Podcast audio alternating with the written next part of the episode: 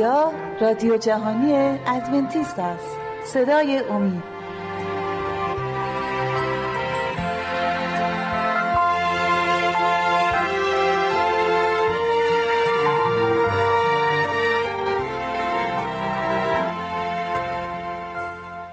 درود فراوان به بینندگان و شنوندگان عزیز برنامه صدای امید. از اینکه محبت کردید و وقتتون رو اختصاص دادید به این برنامه تا با هم گفت و شنودی در مورد بعضی مسائلی که امیدواریم مورد توجهتون باشه تشکر میکنیم و مخصوصا تشکر میکنیم که توسط این برنامه که شما موافقت کردید نگاه بکنید ما را مهمون خونه‌های گرمتون کردید. امیدواریم که خداوند خانه شما را، خانواده شما را، عزیزان شما را برکت بده و همیشه در سلامتی کامل نگه داره. بحثی که ما امروز میخواییم حضورتون ارائه بدیم در مورد انتظارات خدا از ماست. مسلماً با ما موافق هستید که خدایی که ما را خلق کرده و بنابراین انتظاراتی از ما داره، لازمی که ما در زندگی در جستجوی فهمیدن انتظارات او باشیم، ببینیم این خدای توانای قادر مطلق که انسان رو خلق کرده از این موجود خاکی چه انتظاراتی داره که در زندگیش برآورده کنه.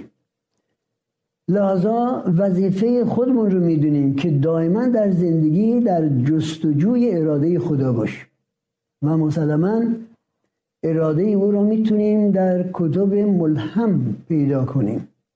البته در مرحله اول برگ درختان سبز در نظر هوشیار دفترچیز از معرفت کردگار هم درست است. ما از طبیعت هم میتونیم دروس متعددی راجع به خالق بزرگمون بیاموزیم، منتها اراده او حداکثر در کتب ملهم ظاهر شده و لازمه که در جستجوی اراده او در کتب ملهم باشیم، ببینیم خدا از ما انسانها چه انتظاراتی داره.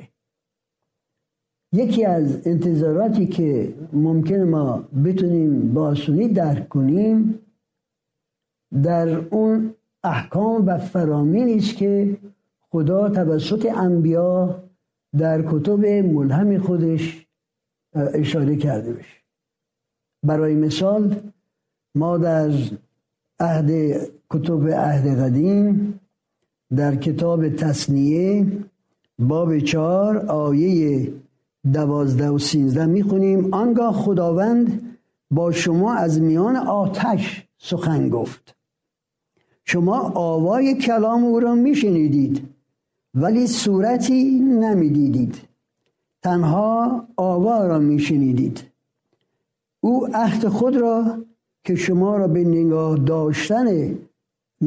داشتن امر فرمود برای شما بیان کرد، یعنی 10 فرمان را، و آنها را بر 2 لوح سنگی نوشت و در آن هنگام خداوند مرا امر فرمود که فرایض و قوانین را به شما تعلیم دهم تا آنها را در زمینی که برای تصرفش از اردن عبور میکنید به جای آرید. خیلی ساده، خیلی سریع و روشن.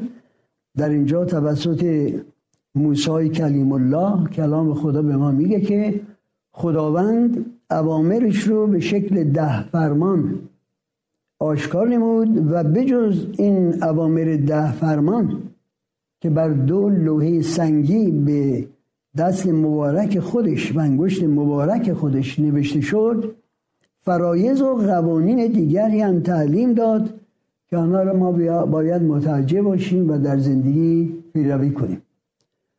حالا در جامعه مسیحی پیروان مسیح در این مورد سوالاتی دارند. همه یک رأی و معتقد در این موضوع نیستند.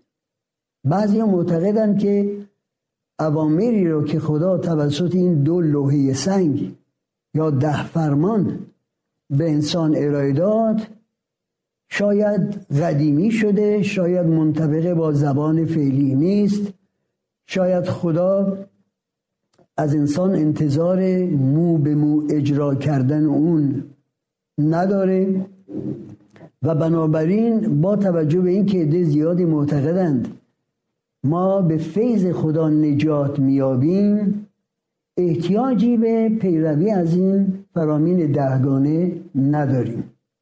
بنابراین خیلی مهمه که ما بتونیم با یک استدلال کاملا صحیح و درست پی ببریم که آیا پروردگاری که این فرامین رو به دست مبارک خودش روی الواح سنگ نوشت و حتی اجازه نداد که با یک رویا یا تماس شفاهی به انبیا داده بشه و حتما خواست که به انگشت مبارک خودش روی الواح سنگ نوشته بشه، چه دلیل داشت که ما فکر کنیم این فرامین دهگانه از موقعیت و اعتبار خودشون ساقط شدند و لحظا ما آزاد هستیم که بخوایم از اونها پیروی نکنیم.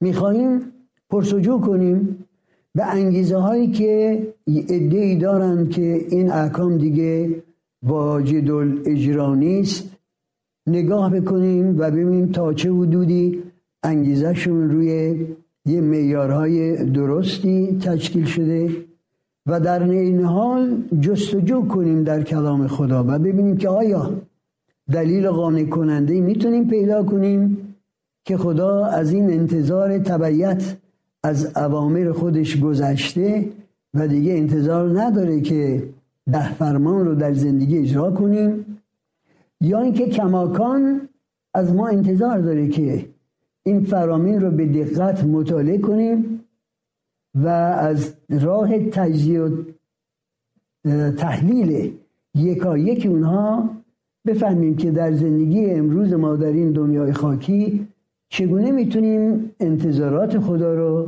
به جا بیاریم. آیا خدا حقیقتاً از 10 فرمان گذشته و انتظار نداره که ما ازش پیروی کنیم، یا اینکه کماکان انتظار داره که اون را مطالعه کنیم و ازش پیروی کنیم؟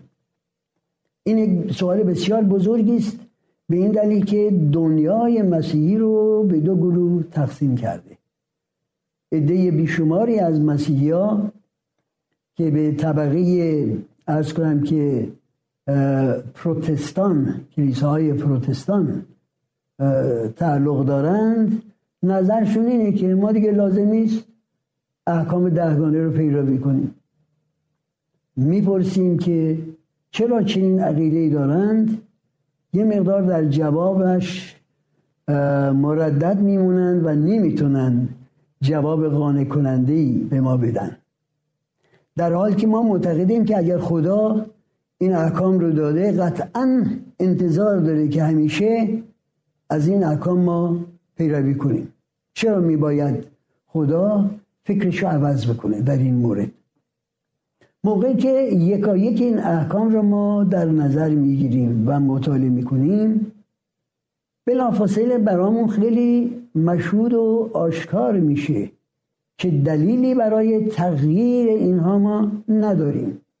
خدا حتی در طبیعت قوانینی قرار داده و این عالم لایتناهی از قوانینی که خدا برای ادامه کائنات به وجود آورده تبعیت میکنه، از اون سلول تکیاخته تا اون حتی اتمی که سلول تکیاخته رو تشکیل میده، میلیون ها بیلیون ها اتم هایی که در حتی ساختار یک یاخته به کار برده شده، تا نجوم و کواکبی که ما در آسمان میبینیم، همه اینها در گردش خودشون، در کارشون از یک قوانینی پیروی میکنن که خود پروردگار اونها رو در طبیعت به کار گذاشته.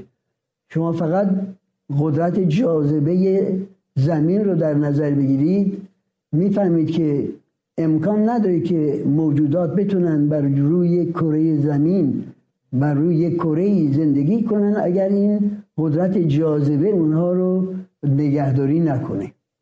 و آنهایی که قدرت جاذبه زمین رو کشف کردن مثل نیوتن مشهور نشسته بودن جایی دیدن که هر سیبی که از درخت جدا میشه مستقیم به زمین فرو میاد و از این تجربه بود که درک کردن زمین باید یک قدرت جاذبه‌ای داشته باشه.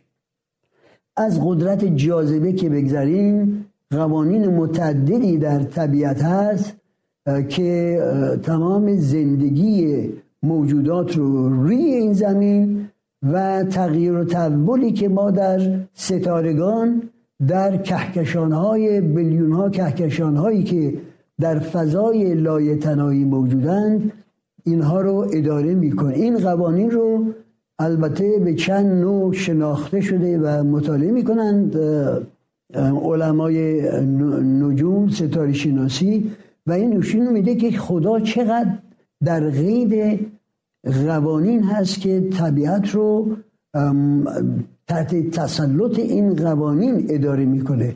آیا اگر از یک اتم گرفته تا ستاره ها رو خدا توسط این قوانین هدایت میکنه و نگه میداره، امکان داره که بعد از خلقت انسان بر روی کره خاکی قوانینی برای اداره زندگی انسان بر روی کره خاکی نداشته باشه؟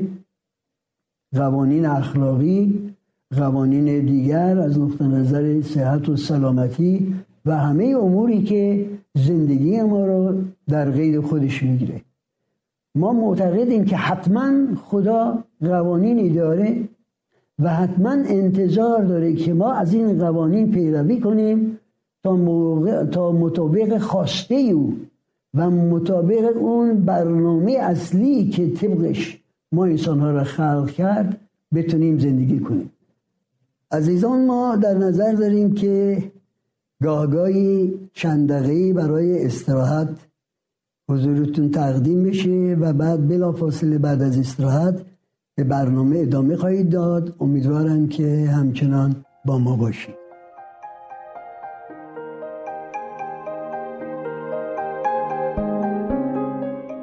دوستان عزیز، اگر مایل به برقراری ارتباط با ما هستید، از این پس می توانید ایمیل های خود را به آدرس radio@omidtv.org ارسال بفرمایید و اگر مایل به تماس از طریق واتس اپ هستید، شماره واتس اپ ما هست 20 357 99 78 67 07. دوستان عزیز، به اسم خدای قادر توانا مجددا شما را به ادامه برنامه‌ای که چند لحظه‌ای متوقف کردیم خوش آمد می‌گوییم. امیدواریم که بحثی که ما الان داریم مورد توجهتون باشه. بحثمون راجع به انتظارات خدا از انسان بود. صحبت به فرامین 10 گانه ادامه داشت و اکنون ما می‌خوایم یکایک این فرامین رو بررسی بکنیم و ببینیم که آیا از نقطه نظر آنچه که در این فرامین ذکر شده امکان این هست که خدا از اطاعت بشر به این فرامین صرف نظر کرده باشه و انتظار داشته باشه که انسان دیگر به این فرامین توجهی نکنه و از خدا دوره که چنین تغییر و تبدیلی در سطح فکرش به وجود بیاد. خدا همیشه آنچه را که میگه برای ابدیت میگه و خواسته هاش همچنان برای ابد هستش و کراراً در کتاب مقدس ذکر شده که خدا هرگز تغییر و تبدیلی در ارادش پیدا نمیشه. او مثل انسان ها نیست که امروز بخوابه روز بعد بیاد حرفشو عوض بکنه. عهد و پیمانی که با بشر میبنده این عهد و پیمان همیشگی و دائمی است. حالا ببینیم پروردگار چه عهد و پیمانی رو با نوع بشر بست و چه انتظاری از بشر در مورد این عهد و پیمان داره. این عهد و پیمان زیبا که ما اون را به عنوان 10 فرمان میشناسیم یا احکام 10 گانه در باب 20 کتاب خروج از عهد قدیم، دومین کتاب از 5 کتابی که به نام تورات موسومه پیدا میشه. در باب 20 سفر خروج اشاره آمده به این 10 فرمان که من سعی میکنم یک اونها رو براتون بخونم و مختصری تأمل بکنیم در این فرامین، ببینیم آیا از نقطه نظر منطقی استدلال درست امکان داره که خدا این فرامین رو تغییر داده باشه یا نه، و بعد آیا انتظارش رو از نقطه نظر تبعیت انسان از این فرامین تغییر داده باشه یا خیر. عرض کنم که در اینجا در اون حکم اول از احکام 10 گانه خدا میگه منم یهوه خدای تو که تو را از سرزمین مصر از خانه بندگی بیرون آوردم. حکم اول، تو را خدایان دیگر جز من نباش. البته مخاطب خدا در اینجا قوم بنی اسرائیل بود که پای کوه جمع شده بودن و انتظار داشتن ببینن خدا از اونها چی میخواد. حکم اول میگه که تو را خدایان دیگر غیر از من نباش. مزن میخواد. خدا هرگز انتظار نداره که بشر خدایان متعددی داشته باشه. خدا یکیست، خدا ابدیست. در کتاب مقدس کراراً این موضوع تکرار شده. در یک مورد خدا میفرماید ای اسرائیل بشنو خدای ما خدای واحد است. بنابراین ما یک خدا رو میپرستیم و خدا انتظار داره که همیشه به این یک خدا وفادار باشیم و همیشه در جستجوی اراده او باشیم که ببینیم چگونه میتونیم خواسته های این خدا رو در زندگیمون اجرا کنیم. چرا؟ چون ما آفریده شده به دست او هستیم، ما صنعت دست او هستیم و لحظا انتظار داره که این موجوداتی را که خلق کرده از اوامر او تبعیت کنن. چرا؟ چون اساساً برای مراوده، برای گفت و شنود، برای روابط متقابل با این خدا ما خلق شدیم. لحظا باید همیشه سلوکمون، گفتارمون، اندیشه‌هامون مطابق اراده خدا باشه. در حکم دوم خدا میفرماید هیچ تمثال تراشیده‌ای برای خود مساز، خواب شکل هر آنچه بالا در آسمان است یا پایین بر زمین و یا در آبهای زیر زمین، در برابر آنها سجده مکن و آنها را عبادت منما. متاسفانه شما حتما موافق با من هستید که وقتی دور دنیا رو میگردید به کلیساهای مختلف و جوامع مختلف سری میزنید، میبینید که انسانها برای عبادت اون معبودشون انواع و اقسام شکل و مجسمه و تصاویر به وجود آوردند و در برابر این تصاویر و این شکل‌ها، صورت‌های تراشیده، مجسمه‌ها به زانو در میان و عبادت می‌کنند. این نوع عبادت اولاً در نظر خدا مردوده. چرا؟ چون ما از خدا خواستیم یه مثالی، یک مجسمه‌ای بسازیم که این خلاف فرضه. خدا در آسمان در جایگاه وجودش هست و ما هرگاه با اون نیایش میکنیم، دعا میکنیم، صحبت میکنیم، او گوش شنوایی داره خیلی خارج از حد تصور ما و خواسته های ما را، نیایش های ما را، راز و نیاز ما را میشنوه و به موقعش جواب میده. اون احتیاجی نداره که ما اشکالی، مجسمه هایی از وجودش بسازیم و در برابرشون سجده کنیم. متاسفانه حتما به بعضی از کلیساها سری زدید و دیدید که انواع و اقسام تصاویر در این کلیساها هست. حتی گاهی اوقات مجسمه هایی هم هست که مردم اونها رو میبوسن و در برابرشون به سجده در میان. اینها در نظر خدا مردوده. من خودم در مسافرت هایی که کردم دیدم در کلیساها مثلا مجسمی از حتی حواریون مسیح ساخته شده، مجسمی از پتروس رسول ساخته شده و مردم دائما میان پای این مجسمه رو میبوسن و در برابرش به نیایش میستن. اینها از نظر خدا مردوده. چرا؟ خدا در آسمانه و جالس بر اون تخت ابدیش و ما هر لحظه حتی در اندیشه موقعی که با خدا راز و نیاز میکنیم این اندیشه های درونی ما رو که به شکل کلمات و جملات صادر نشده میشنوه، میدونه و مطابق این خواسته های قلبیمون به ما جواب میده. بنابراین احتیاجی به این مسئله نیست. بنابراین آنچه که ما در این مورد میبینیم در کلیساها و در مذاهب مختلف که مردم سعی میکنن یک تصاویری، مجسمه هایی از معبودشون بسازن و در برابرش به نیایش بیستن، از نظر خدا مردوده. حکم سوم در اینجا میگه که شما هرگز اسم مرا به باطل مبرید، زیرا خداوند کسی را که نام او را به ناشایستگی برد بی سزا نخواهد گذاشت. حالا منظور این که اسم مرا به باطل مبرید چیه؟ اینجا دو تفسیر میشه از این حکم خدا کرد.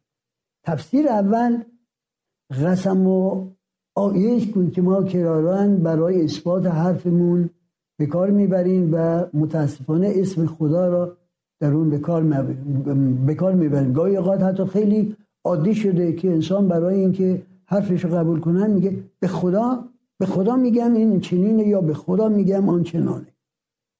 اینها به باطل بردن اسم خداست، پایین آوردن و از کن که خیلی زشت ادا کردن اسم خدا. اسم خدا مقدسه، خود خدا مقدسه و باید همیشه با احترام یاد ببریم اسم او رو و دائما در نیایش فقط اسم او رو یاد ببریم. این تفسیر اول که در مکالمه روزمره نباید اسم خدا رو اینطور سبک تکرار بکنیم.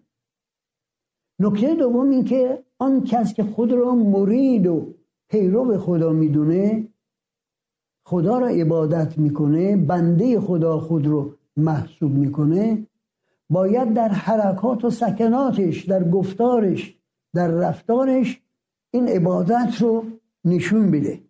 در کلمه دیگر اگر بناست اسم مثلا مسیحی رو من به خودم حمل کنم و مسیحی خوبی باشم، تسلیم شده‌ای باشم، باید از خلال حرکات و سکنات من، از خلال گفته های من اسم خدا تجلیل بشه. ولی اگر حرفی رو بزنم، مدعی به پیروی از خدا باشم ولی اعمال من به اون مطابقت نکنه، به اسم خدا از کن که بی احترامی شده. این خیلی موضوع مهمیه و باید این رو مخصوصا ما در رفتارمون در نظر داشته باشیم، در تجارتمون، در روابط خانوادگیمون، در روابط با همسرمون، در روابط با فرزندانمون، در روابط با همسایگانمون و یا هر کسی که باش روبرو میشیم. مردم باید ببینن که از خلال صحبت‌ها و رفتار و سلوکمون ما به اسم خدا احترام میذاریم و احترام در اینه که ادعامون به پیروی از او با اعمالمون مطابقت بکنه و الا خدا از ما راضی نخواهد بود. اسم منو بر خودتون نبرید اگر نمیخواهید مطابق اون شما زندگی کنید. در این مورد بی احترامی به اسم خدا میشه. پس واقعا این حکم هرگز تغییرپذیر نیست. خدا همیشه انتظار داره که ما در هر حال و همه حال با حرکات و سکناتمون، با گفته هامون، اندیشه هامون، مرابده های با مردم، همسر، خانواده، اقوام و دوستانمون تجلیل کنیم، اسم او را بالا میبریم و همیشه نشون بدیم که مقدساتی است که ما این مقدسات رو هرگز بی‌حرمت نمی‌کنیم. این بحث رو دوستان عزیز در اینجا به علت زیر وقت ما خاتمه میدیم و انتظار داریم که اگر سوالاتی در این زمینه داشتید با ما در میان بذارید. شما را به دست توانای خدا می‌سپارم.